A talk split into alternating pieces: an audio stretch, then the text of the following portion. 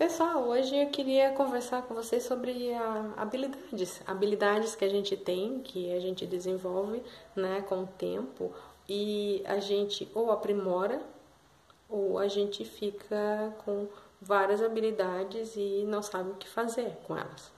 Vamos pensar assim. Eu sempre dou exemplo do pato para os meus pacientes, né? O pato, ele sabe nadar, sabe nadar mas ele não é um peixe, ele não tem a, a habilidade do peixe para nadar, né? É, o pato voa, voa, mas ele não é uma águia.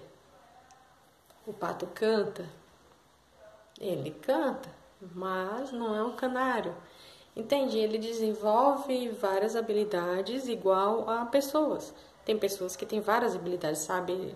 Mexer com elétrica, com hidráulica, sabe montar e desmontar carros, sabe fazer página de internet, sabe fazer mil e uma utilidades, sabe? Igual algumas propagandas que tem aí. Só que em que você é melhor no que faz? Você sabe um pouco de cada, com que você vai trabalhar, né?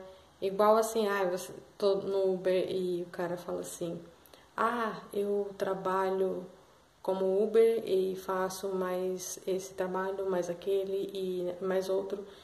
E aí eu perguntei para ele: "Sim, mas o que é que você faz de melhor? Em que você é melhor?" Ah, em tudo. Não. A gente não é bom em tudo. A gente é a gente sabe lidar, tem várias habilidades, faz tudo corretinho, mas o que é que você é melhor? Sabe? Se você determina, eu quero trabalhar com, como Uber, eu vou ser o melhor Uber. Eu quero trabalhar como enfermeira, eu vou ser a melhor enfermeira.